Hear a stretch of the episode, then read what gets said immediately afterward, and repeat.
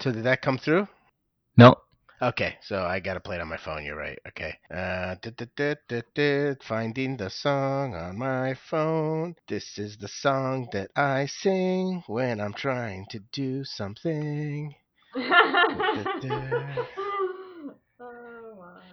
my.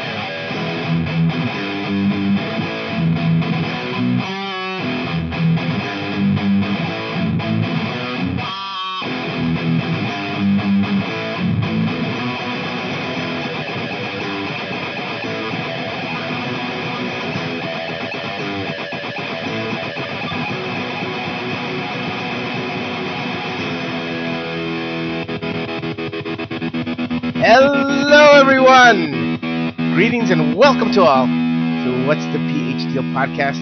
This is the podcast where we attempt to demystify the scientific PhD process for folks going through the rigors of pursuing a PhD, thinking about maybe getting a PhD, or even people just curious what it's all about. That's what we intend uh, to bring to you. You can check out the website associated with us at realphdeal.com. That's R E A L P H D E L.com. Uh, and uh, if you want to email us, you can email our, our happy little group at p, phdealmail at gmail.com. Uh, that is P H D E A L M A I L at gmail.com. So feel free to send any comments, criticisms, things you loved about our pod, how you hate the intro music, anything. Uh, especially any questions we have. We are excited to to see if you have any questions that we can hopefully take a stab at, um, and we'll do our best to try to answer them. But you know, a quick disclaimer: anything we do answer uh, will will reflect our views. In no way is meant to represent any of the views of our institutions or organizations we're associated with. And uh, we also, you know, try to do our best to answer them, but we don't know everything. So we may not even agree with each other on what the perfect answer is. So take that with a gram of salt. Uh, we are also all science and, and engineering type based PhDs, so our show will kind of concentrate more on that type of PhD. But with all that said, let's get on to the episode. Uh, I am Luis Estevez, um, and I'd like to, to introduce you to our other host we have today. We have uh, uh, Rajan Patel. Say hi, Rajan. What's up, brother? Yeah. We have uh, Liz, of course, Hello. And we have Elias or or Elio, if you want to call him by his cool version of his name. Yes, all good names. so today's episode is going to be on the topic of should you do a PhD. So this is something that I think uh, makes makes for a good uh, first episode or second episode. Uh, We had we had an earlier episode which was a kind of an intro episode, so it could almost be thought of as a zeroth episode. Now we're jumping into the the meaty topics, um, and one of them is, of course, like what we all go through as we um, think about possibly going after a PhD, like barely knowing what what's in store for us. So luckily, we kind of have an idea as, as we've been through this. So um, we want to kind of handle today what are the reasons that you should do a PhD, what are the reasons you shouldn't do a PhD, and uh, you know what's in store for you there. So I think the first order of business is to kind of uh, jump into what differentiates uh, PhD versus uh, an undergrad or even a master's uh, degree, uh, and what kind of career you're kind of um, setting yourself up for when you leave uh, uh, a master's program or undergrad program going into a PhD, or even just the differences inherent in there. So uh, with that, I'm, I'm going to throw it over to to our panel of, of experts. Like, does anyone have any uh, uh, things they want to add to this about um, differentiating what you know what what are the differences between undergrad versus PhD, or like what kind of career options open up, what kind of career options close? Any one of uh, you guys want to jump in on that? Yeah, sure. I, I wanted to mention something about the difference between a PhD and an undergrad, which I think is uh, just predictability in terms of what you would expect. I mean, for an undergrad degree, uh, you sit in courses, you have examinations, and then you get grades based on projects and exams and attendance and all that good stuff. And you kind of know what to expect, or you know the range of surprises that you might get are kind of limited. You basically know what you're getting into. Uh, for a PhD, I think it's the just the variability is much much different because it's it's kind of based on a real life project where you're doing research and there's a lot of external variables that go in there. Uh, basically, because it's at the frontier of existing knowledge, it's not as if going in on day one, you can know that in two weeks you should ex- expect this kind of result, and this is what you do in three weeks, and then you write a paper in the six month or whatever, and then you graduate within you know, you know it's it's not it's not as deterministic as what you would expect from an undergrad. Now, of course, uh, that being said, you do have control, and there's a lot of uh, there's you, you do have a lot of control, and basically that's what probably we'll get into some detail of. But you know, because people who go into PhD are often driven people who've done, you know, the kind of excellent at, at, at an academic level at some level, uh, but it's not doesn't it's not a linear trajectory from an undergrad to a PhD. Much more variability, yeah. much less predictable, and uh, you know that it's a different mindset to approach it. And I guess others can comment more on that as well. Yeah, so there's a lot more variability, but there's um, also um, the the things, the type of work that you open yourself up to like Luis mentioned earlier, is quite different for a PhD versus undergrad. So um, things like research, academic careers, um, maybe even like national lab type um, jobs um, or industrial research really requires a more advanced degree than an undergraduate degree. Um, an undergraduate degree, you're a little bit, you leave the university um, you, maybe not really as an expert, right? But at the end of a PhD or a graduate program, you would be labeled more of an expert in a particular field.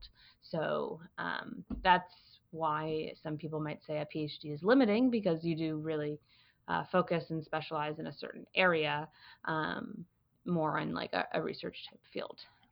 Yeah, if if I'm just add quickly to what you both have said so far, like I remembered um, going into uh, well, first off, uh, what what you said is true about going into it, um, and it's not linear at all. Like I remember going into my undergrad and kind of having uh, it seeming kind of a little um, overwhelmed, like a little bit, but it's nowhere near the same level. Like uh, for me anyway, when I went into a PhD, I was like, I have no idea what I'm doing. I have no idea what um, what I'm what's expected of me because it's not laid out as as specifically as every everybody else is. Like for example, if you're an undergrad electrical engineer, you're going to have very very similar experience to other people in your class, even other people across the country and the world, like that are going to follow a similar kind of progression in in what they're learning and what they're doing. As a PhD, it's so specified to you and what you're doing that essentially it's it's it's very very different compared to everybody else.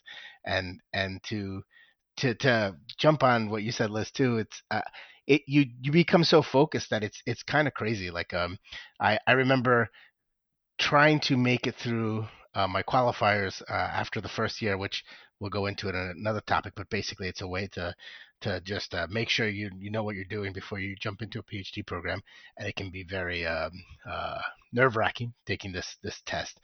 But I remember going into it and studying like crazy about everything I had to learn about, uh, and I remembered taking the test and being done with it and being like, oh, I think I, I think I did okay. I don't know what happened, but like one of the PhD older PhD students tapped me on the shoulder and was like, you will you will never know as much as you know right now.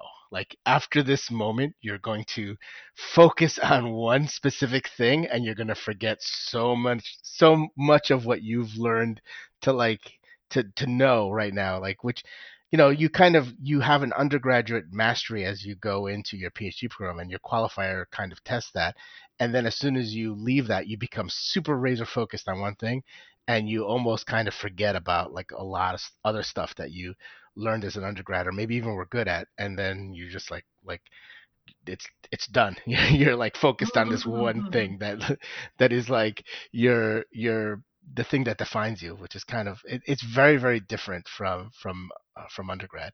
Uh, for sure. And I, I think it, it shouldn't be looked at as just like a linear, like, oh, I did well as an, an undergrad, so let me just keep jumping into this field and then you know do a PhD. It's like no, it's you should know. Like I mean, if you did well undergrad, that's that's a that's a good that's a good thing for sure. But it's it's not just a continuation of that. You know, just go to more courses and and you know continue to dominate your scientific field or whatever.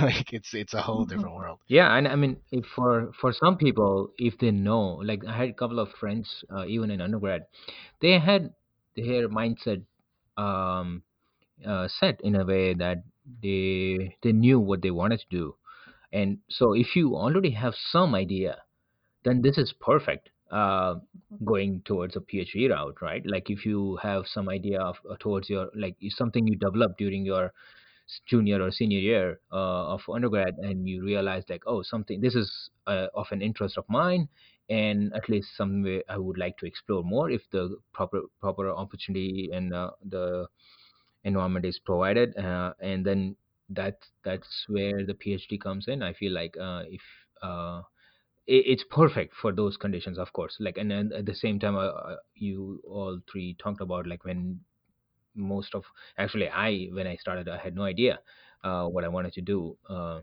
uh, and that's why i took my time before i went to phd so i took like a detour of masters getting masters which is another thing right? Yeah, like it you don't need if you don't need to do phd if you're just looking for certain things uh, uh, like if you're just looking for getting a slightly advanced uh, start in your career, then yeah, a master's is is perfect. Uh, you don't need uh, to go and spend uh, that much amount of time and being so focused on one particular topic by getting a PhD. Uh, and actually, in in that sense, uh, narrowing your field of uh, work uh, in a way. Yeah. Um, yeah. Uh, yeah, right on, Rajan. I totally agree. Like that's um, that's something that uh, a lot of students, I think, don't realize, or a lot of a lot of a lot of folks that are finishing up their undergrad don't realize that a PhD does not necessarily mean more money. It just changes your type of job. Like some, I don't know, maybe maybe. Uh, maybe it's a Hollywood myth. I don't know what it is, but scientists are seen as like, oh, I'm a scientist. I, I can make lots of money uh, running a meth lab, or you know, no, but in, in legally, let's say, and other things. Like, but for some reason, it's it. I mean, it doesn't really increase. I mean, it increases some options and some opportunities, but that doesn't necessarily mean more money. So, I guess what I'm trying to say is, don't do a PhD for the money, and don't do it for the glory because there's hardly any. Uh, and Yeah. it's, I mean, And, and that something, sounds that sounds bleak. yeah, yeah, that's yeah, very maybe that's a little too late. Yeah, sorry. I mean, do it because you love failure. No, wait. All right, let me try again. But there's you know it, if you like doing something that no one else has done before then that's great. Like and it's really rewarding right? And you there's a lot i can say as to what the positives are but it, it i definitely like you shouldn't do it because it's going to uh continue your you know your uh, undergrad point 2.0 it's not going to be that it's not going to be more money it's not going to it's just going to change the type of work you do. And so and and if you get to be a scientist it's really like i think it's amazing because now you get to do stuff that no one else has done before. And as you do it you it gets thrown out into the scientific community and they get to build on it. And you you leave a legacy behind that that will be there long after you're gone. I mean there's like scientists like you know from know several hundred years ago or mathematicians from hundreds of years ago that have put stuff out there that we're using today like and it, that's that's the real if that kind of thing really excites you then you should do a phd and if that's the kind of thing you want to do that's that then you should do one but it's it's you shouldn't do it because of you know to get like a nice position. It's like your undergrad in engineering or science uh, especially if you get a master's will will do that i think I wanted to add some thoughts on on that point. And Sure. then to your point, obviously it's not the fastest way to become rich getting a PhD. Now, to be fair, as a starting position, if you hold a PhD, it's going to be a significantly larger salary than if you had a bachelor's degree for most kinds of positions in that same field. in that same field. But of course, you already True, you just spent X, X amount of years getting your PhD, so you jumped much later into the market. So there's that option. So there's that uh, to think about as well. Now, again, like Liz said, it's a bit field specific. So especially folks who do engineering uh, jobs uh, can find pretty exciting careers as well rather quickly. Their, their work translates into a lot of types of companies. And so that's relatively straightforward to find jobs even without getting a PhD.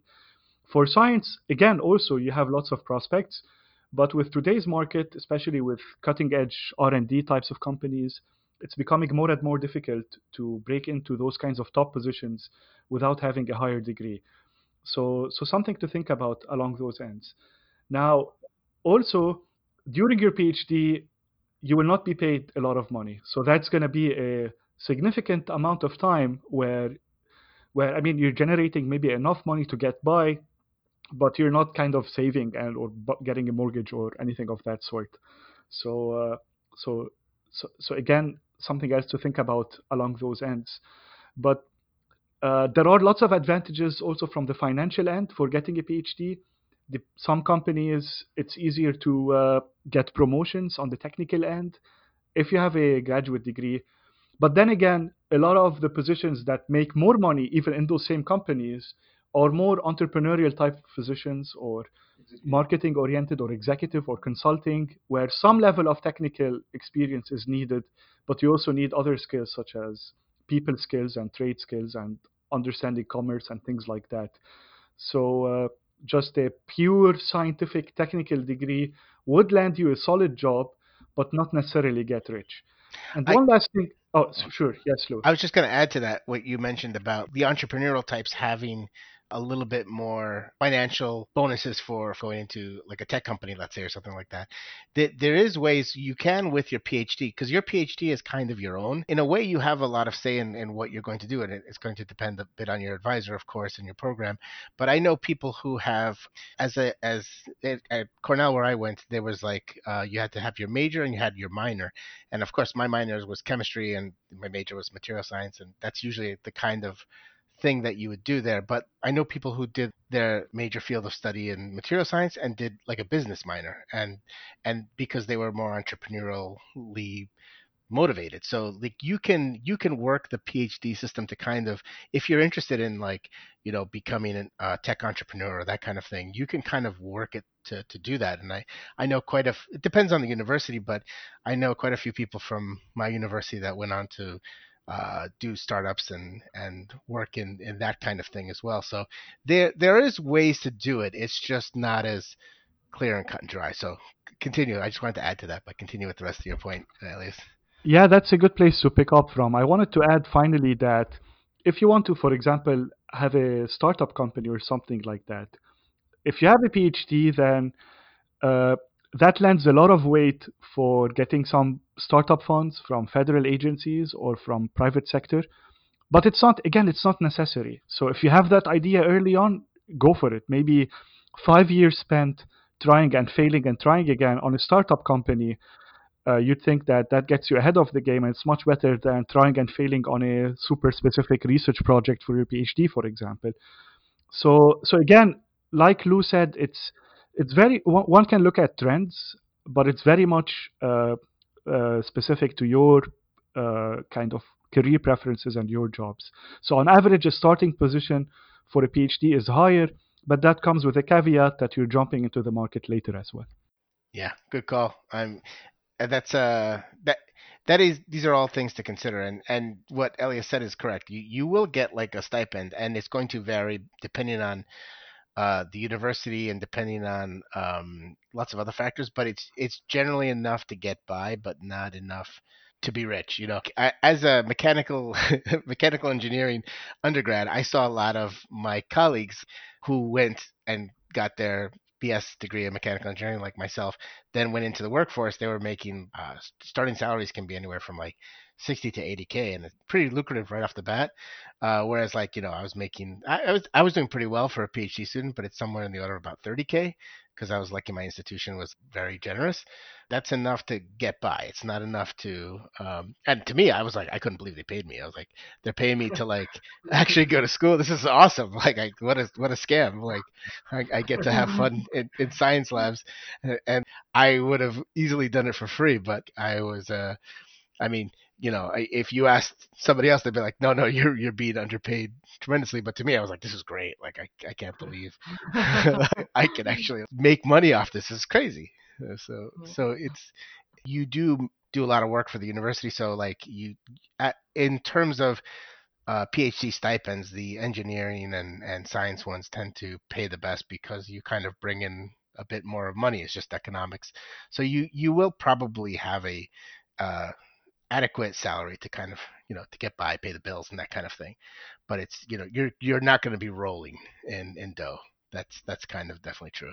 Yeah, that that that's a good point. So that's one of the I feel like I realized later that uh, all four of us are from STEM, and we don't have anyone like actually uh, non-STEM person with a PhD to raise their issues and uh, voice and stuff because I feel like definitely we are fortunate to be in the field where um, we the money is not that of a big of a deal when it comes to salaries or, or research grants and stuff like that versus And you're not paying your uh, your tuition.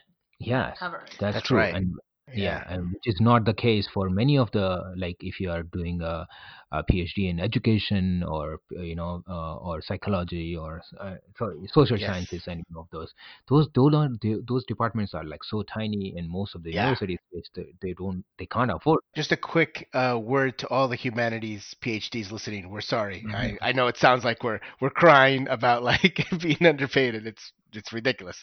Like we we we do live the life of luxury in, in the PhD world, I guess. But but go, go on, Rajan. No, I mean, that, I feel like that that was it. Like, I, mean, I can't add anything other than that. Uh, but, but I just wanted to point out that we do realize that uh, we uh, all four of us have a different, uh, uh, completely different track uh, compared to when it comes to uh, other PhDs.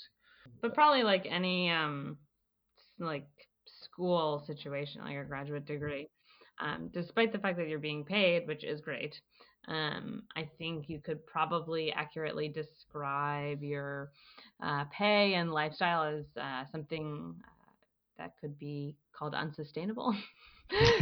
you know, like, you're like I can continue like this forever. That's not really the situation, but it's good. It's fine for the the short, you know, relatively short in the long, uh, you know, thinking about all of life. It's unsustainable. Like you're not going to be like that forever. So Are you saying a ramen noodle diet uh, is unsustainable for a lifetime choice? I don't know. I mean, with the addition of frozen vegetables, I think you can do anything. yeah. Actually, that's that's really one of the reasons why there's often an uptick in graduate uh, folks enrolled in graduate studies when the when the economy takes a downturn. So it's uh, in a sense it's kind of like a holding pattern uh, for for students who just fresh out of undergraduate degrees and the market isn't very appealing at the moment. So they go into graduate studies. Often that happens a lot. yeah, yeah. And that ties in nicely to what we were discussing earlier. I mean, take that as you will as an indicator for just the money of doing a PhD versus not doing a PhD. Many folks would rather go just directly and work in the outside world. Uh, but but you know it does open a lot of doors and does work uh, uh, you know for future prospects as well. So I feel like that that brings to that. Like uh, I actually uh, I can say why I did the PhD. You know, that, that was one of the reason actually. So uh, it was not the main reason, but like it it was kind of it was definitely a factor that I considered when I actually decided to finally go for it. So after masters, uh, as you remember, 2008 crash. Uh, market was not at all uh, where it should be to receive a, a person like me or or hundreds of person like me Right, so right. uh, right and and so I, I i was fortunate enough to live in silicon valley and be able to land a job there uh, but at the same time um, uh, but the back of your mind was like, well, I don't want to go through this uh, time again. And uh, ho- and uh, while doing that job, I realized like, oh, maybe I should actually go for the PhD because that will secure. I don't know. It will. Eh, I feel. I felt like if I had a PhD, I would my position in a company would be a bit more stronger. To I won't be expendable. Uh, that was one of the reason I I went for it because I feel like uh, if I'm uh, specific enough and I'm I'm, I'm unique enough uh, for the company, uh, I might be able to hold on to that position for longer uh, versus other people I I look around who got laid off back then, and it was kind of one of the reason truly that I went for it. Yeah. Yeah, so um, I would say that uh, just to kind of add to what what, uh, was saying, um, I chose to do. Um, that's a very valid reason to do a, yeah. a PhD, um, but it's certainly different from, and it's very practical. But um, it's very different from why I I went uh, to graduate school. I also did a master's, and um, during my master's, I was uh, lucky enough to be surrounded by people who had their PhD doing research, and I was kind of you know working under them, and that experience kind of showed me or opened my eyes up to the world of what do PhDs in material science do. Um, and I was specifically working in like the uh, kind of nuclear industry, so nuclear material material science research um, was kind of what I was being exposed to, and I just saw like the very spe- specialized scientists working in their field and they were just really good at what they did and they were answering really specific questions that other people weren't able to answer. And i that just showed me okay i want i want to be one of those people.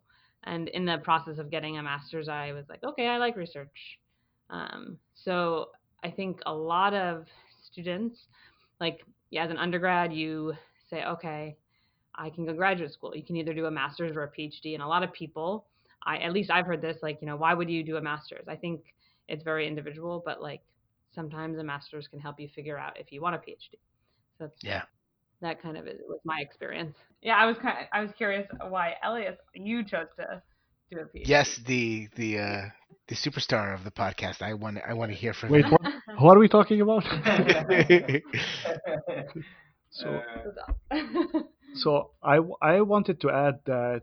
Um, well, two things. One, kind of like Liz was saying, just the scientific curiosity of thinking. I mean, I, I was lucky enough. I come from a tiny country called Lebanon, um, and I was lucky that I had a pretty nice undergraduate education. I also did a master's degree at the American University of Beirut, and there's some really nice science happening there. And it was such a nice launching pad to to a very exciting career, as a lot of my colleagues have done as well. But I was really excited and curious about the next level and going to for a PhD, like seeing what's where following this trajectory. It felt like the natural next step in some sense. So that's why I applied for a PhD in the US. And that brings it also to another reason why many people are excited about PhDs. It's the prospect of getting access to uh, resources at a country with an advanced economy and an advanced education system like the US, where you could do cutting edge research. It's uh, getting access to the job market in those countries afterwards to fill the needs in those kinds of job markets and also f- whole classes of jobs that are not existent in my home country anyway. So yeah, uh, wow. uh, both in terms of you know uh, the scientific curiosity and also kind of to use that scientific uh, knowledge that you get from a PhD, put that to good use in a in a job afterwards as well. So I, I guess those are two additional reasons to what uh, Liz and Rajan were saying. Yeah, and I'll, I'll just give you uh, my short synopsis of why I chose to go for a PhD was uh, which I totally had not planned on doing at all. Most of my whole scientific career was completely unplanned and a series of fortuitous accidents just and and really nice people like who have kind of guided me here and there. So it's um uh yeah, I've just been really lucky but I I went I, I I took an internship at Los Alamos when I was a junior in mechanical engineering, mostly because I was like, oh, they pay really well. that's I, I need money, so that's uh, let me go there. And I didn't know what research was like at all. Like I I mean I was doing some research. That's not true. I was doing some research with a really nice professor there who recommended the Los Alamos gig, but I really didn't know uh, what what a career in that would be. Like to me, it was just something I was doing on the side for for while I was getting my mechanical engineering degree. And then I went there and they exposed me. It was a program set up to like essentially it did what it was supposed to do. It's supposed to inspire you know students to be to become PhDs. So it was it was really just like the best case scenario. And so I went there and I was actually doing research with really nice cutting edge equipment and really really smart people all, all around me and they all had PhDs and they were uh, and they or they were undergrads like me, like thinking about getting a PhD. And then I got to do this work that no one had figured out how to do. And we were working really hard to make it happen. And it was a complete failure, by the way. The project did not, what we were trying to do didn't work. But even despite that, it was just so much fun to be trying to do something that no one else had done. And then to work in this team environment was kind of cool, where people came with different uh, abilities and could handle different tasks. Like somebody was better at coding and somebody else was better at you know, maybe running the experiments. And so by the time it was done, I was like, I totally want to do this. Like, how do I get a job like this? Like, I just started talking to people there, and they were like, well, you need to get a PhD to get a job like this. And I was like, okay, then I'm gonna get a PhD. And then I went back home after that summer, and I was told, my, you know, uh, my wife uh, was like, uh, by the way, I'm getting a PhD. This is, was my girlfriend at the time. But I was like, yeah, I'm, I, I figured it out. I have to get a PhD. And, and she, luckily, because she was very supportive, she was like, sure, sounds good. Let's do it. And then that's kind of how I wandered into a PhD program, completely not planned at all. But as soon as I got a taste for what the research was like, I was ah, this is what I want to do. Like this is totally this this is what I want. So for me, it was more just the type of job I wanted to do, the type of thing I want to do for the rest of my life, and it's cool. Like I'm I'm very happy to do it. So it's so so Luis, what who would you say uh, who should and shouldn't do a PhD? Like you know, good versus bad reasons.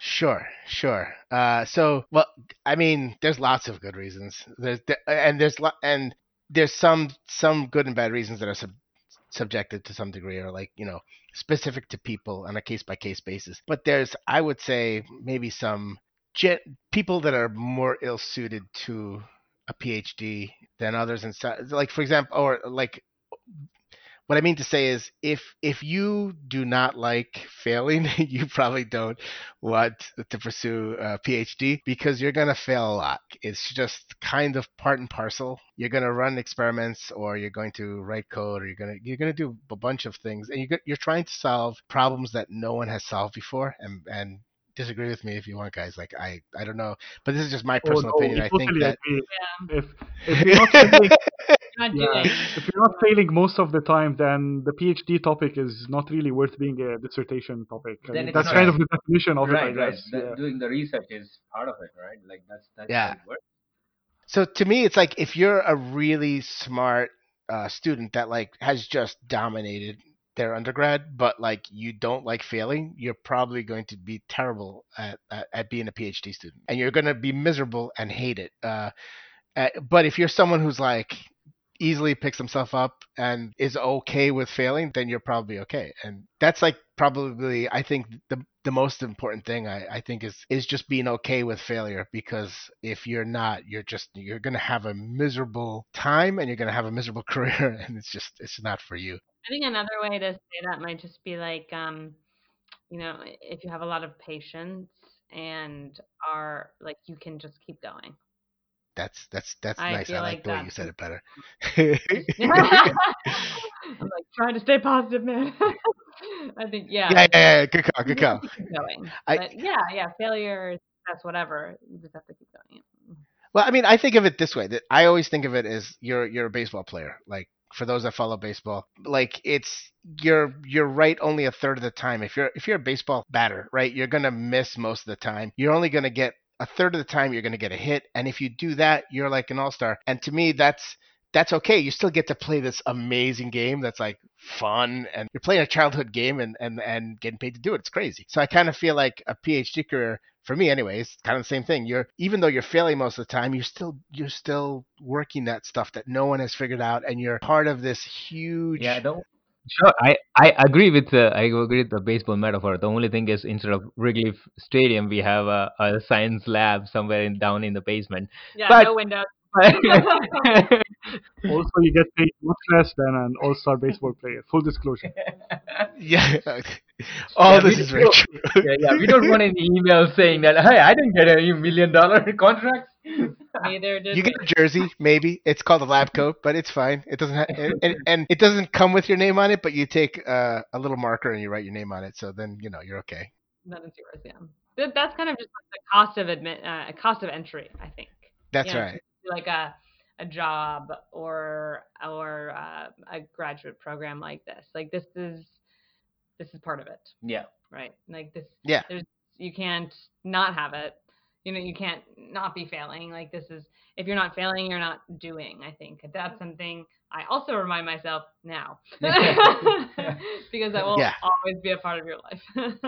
it's not like you graduate and then you magically have the answers. That's that's actually true. Like that's that's So uh, true. that's part of the thing, right? Like the part of the reason uh, you do PhD or I did PhD, and I realized that when I was in the middle of it, that what I'm learning is not just uh, trying to find the answer to this uh, scientific riddle. I'm also trying to find my own process of living life. You know, Yeah, like yeah. how I wanna uh, uh, carry on after this is done you know to so this is like not just finding a process for that particular project but finding a process for to function uh, and keep yourself going throughout life because this is you learn from as you mentioned like from failures and stuff like that how to pick yourself up and keep going so mm. that is that that's the entire life man like yeah, yeah. so i feel like that's a biggest yeah Yeah. Like if if you you have to have like a short term memory. You have like not short term memory, but like just not let failure get to you because it's I, I've gone through a whole week, maybe sometimes even longer, where you come to the realization where like I could have just stayed home and slept and played video games like all day and gotten the same positive results.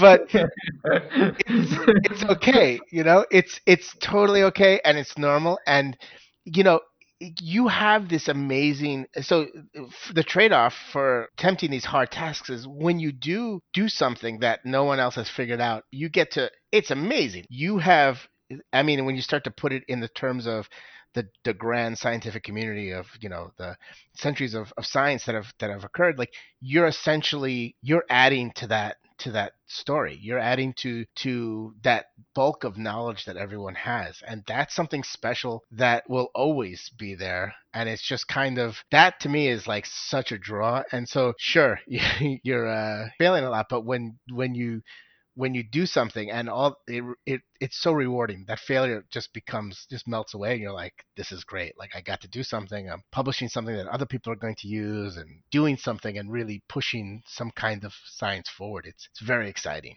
Uh, i don't want to i don't want to make it sound too doom and gloomy all the failure. So yeah, I wanted to pick up on that, and the, the one, one thing that you know you wouldn't be used to is when you're studying for a course or a or making a preparing a project or an exam during undergrad, you kind of know that this is the material that's required.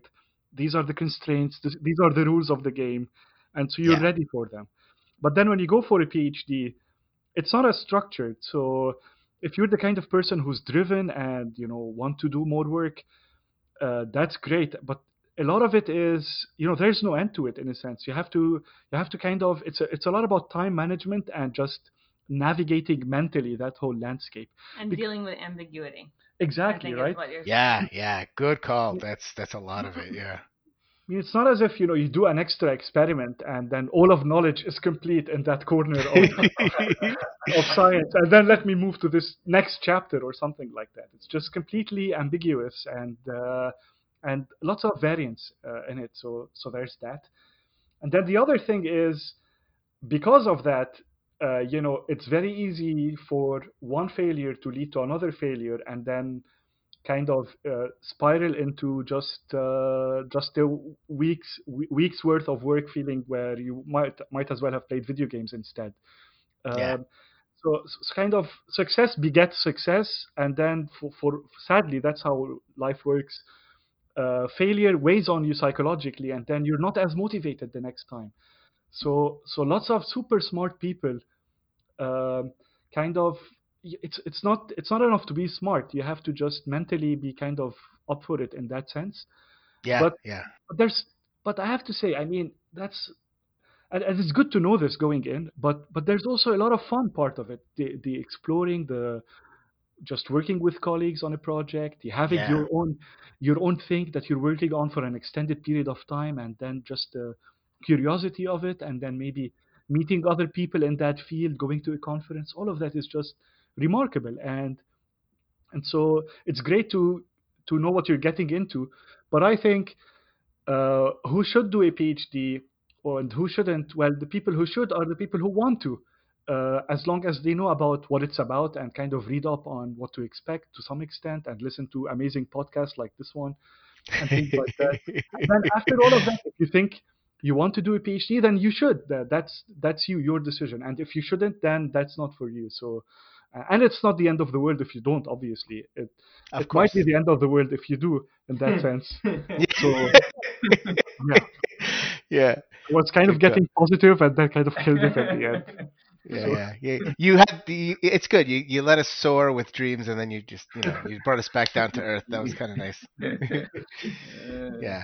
So we're getting near to the end of time. So I just wanted to quickly throw s- uh, uh, just a question to the panel. Like, um, oh, uh, read the panel now. Yeah, right. y- yeah. Oh, that's right. You guys are Yeah, the. Yeah, Chuck. Chuck, how do you feel? to the panel of experts we have assembled. Uh, um, did did you guys ever feel like you made a mistake pursuing a PhD when you were in the program? You're like, this was a bad mistake. Like I shouldn't have gone for PhD. Uh, or I know personally myself, I definitely felt that at points, but I can think specifically early on, jumping into a material science PhD program, coming from mechanical engineering, and feeling like I knew the mechanics of material science, but like nothing else. And going into a chemistry heavy one, feeling completely overwhelmed and like I didn't know enough to to survive. And I just remember I coming home to again my, my girlfriend and telling her, okay, the, the qualifiers are in a year. I'm probably going to fail them and we're probably going to move on uh, because this is probably not going to work. But I'm going to give it my best shot and see what happens. And she was like, okay, you know, but much to her uh, uh, credit, she was just like, sure, whatever, whatever we have to do is fine. And so I went into it and I was like, let's let's see what happens. Uh, I'm to try my best. And then lo and behold, having a year to kind of prepare for it was not not bad and being incredibly motivated by feeling inadequate in, in my chemistry knowledge and in physics and a few other things that that were not as important for a mechanical engineer i got to shore them up and then actually did okay after that and then i kind of got into a flow. But i definitely like thought when i started i was like what was i thinking? Like this like like this uh this was the ultimate in hubris to think that I can just jump into a program like this and and and, and actually survive. Like, because and then you you meet your colleagues and they're like all really smart, and you're like, oh my god, like this is a terrible mistake. Like, but I don't know if any of you guys felt like that uh, at some points, and just kind of wondering. Yeah, I mean, I feel like that twice every day. almost. It felt like- that's that's nice. I I don't think I necessarily had um the oh man this was a mistake except you know sporadically since I was I worked 4 years before I went to go back to school um like just like my closest friends were just a different that I like my closest friends also went to undergrad with me and they were like also engineers and so you know sometimes when I would get together with those friends they would they were just in a different part of their lives and so sometimes it was like a little bit i mean yeah it was a little bit hard to to be like Mhm. this is this is what i want right yep okay but it's so different you know um so but i mean kind of when i was in my own bubble I, I knew it was what i wanted and then you know when i failed or you know didn't do super hot i was like you know mad because i really wanted it sort of thing it's like okay well you have to do better I can see that. Yeah. Yeah, I think that's that's really like what it is, right? It's just being able to pick yourself up and and going, okay, cl- kind of tune out that yeah, yeah, and just like you you Yeah. you you're like, okay, we hit a roadblock on this X Y Z. I have to rethink this or redo this or you know go go at a different approach or just you know it's you know it's it's what you do when you do fail and, and that that leads you eventually to the right, Right. path like so it's yeah and you Right. learn that uh doing the phd quite a bit like and and it's actually kind of nice. After a while it just becomes like i'm thinking now after i've had years of after my post phd and and doing work for people like that's that's like the the part like you go into a project that no one has been able to do something and you start to work on it and then they're like how's it going? You're like oh you know it's just the, the early failure stage where, where nothing is working and we're just trying we, we- have what we thought were good ideas and and we're getting data but it's you know uh, not what we want but it's okay because we're learning from it and then you're just kind of like modifying and Right. you know just moving from that. And then then that just becomes normal and it's it's not so bad. And it's no longer like a huge blow to your that's right. Psyche. that's right. Like it's to, to your like, undergrad mindset ego where you're like i have to dominate everything and i have to like you know it's it just becomes like oh this is the new normal and this is okay So, so when was the time you thought, okay, yeah, this is bomb diggity. I'm so happy I decided to pursue a PhD. graduation. No, I'm kidding. no? Okay. so i i I- That's all I got. For me, it was definitely, I think, after I finished my coursework and was just doing just the, the lab work and just working on my thesis, I survived quals, which were terrifying to me. And then I, I then I finished all my coursework and I took what, what at Cornell they called an A exam. I don't know if it's the same other places, but it's just like a place where you present your thesis and make sure you have a graduate level mastery of the subject. And then after that, then it was like, okay, you're good now. Now it's just between you and your advisor. Then it becomes just research. And that was like so much fun because now you don't you're not worried about classes. The, the only big test you have coming is your your thesis defense, but there's that seems kind of far away. And you're just having tons of fun, just doing all kinds of stuff in the lab. And for me, anyway, I had an advisor who was very open to letting me explore different paths and kind of like you know little little hands off, which worked for me. And I was like, this is so much like I really was like I don't think it will ever be as fun as this and I think I told one of my professors that who was like uh, from not my advisor or anything but he's within our department. And he he goes that's good of you to realize that because it does it it's never as good as it is right now. And you'd never have as much scientific freedom as you have right now. And that's great that you realize it. To me I saw the PhD defense as not this thing I needed to get to to move on to the next step. It was like this horrible thing that was going to end the party for me you know? Like uh, so that's really that's really when I was like, Yeah. Yes, I I'm loving this. This is fantastic. And then and then you get kind of good at it, and then they kick you out. You know, it's kind of what happens. Yeah, no, really, I think probably graduation. you're, you're like, no, forget all that stuff. Like, it's just graduation. All right. Well, thank you guys for all your input. Thanks to you, uh, intrepid listeners, whoever you may be, and hopefully you got something from this. And feel free get on your email machines, all that crazy, uh, awesome technology, and Whatever the well, kids well, are well, doing. let me bring it back from my my closet. the, the machine. Jump on your I, I believe that's what the kids are calling it the email machines and and uh, jump on there send, send an email over to us let us know what you thought uh, you know it, let us know if the, the the length was all right the the topics were good like what, whatever you liked whatever you disliked uh, and especially like i said if you have any questions we love to jump on anything you send us so and don't forget to go to realphdeal.com to check out uh, our website arm of of the podcast i guess can, can I can I, can I yeah, it's not as it's not as, as easy as the No. email machine, but Hopefully, it's it's Elias's big pet project, so I don't I don't want to say that it's it's it's not a part of us, but it's it is it is where all this sprung from. So so I want I want right. That's right. It's the mother. It's a kind of the mother mothership. with- Yeah, with yeah, the children. It's, it's of the mothership of our Yeah. of our glorious little podcast. But with that, I'm just listening where this analogy is going. Still I think my baseball player analogy was much better. But okay.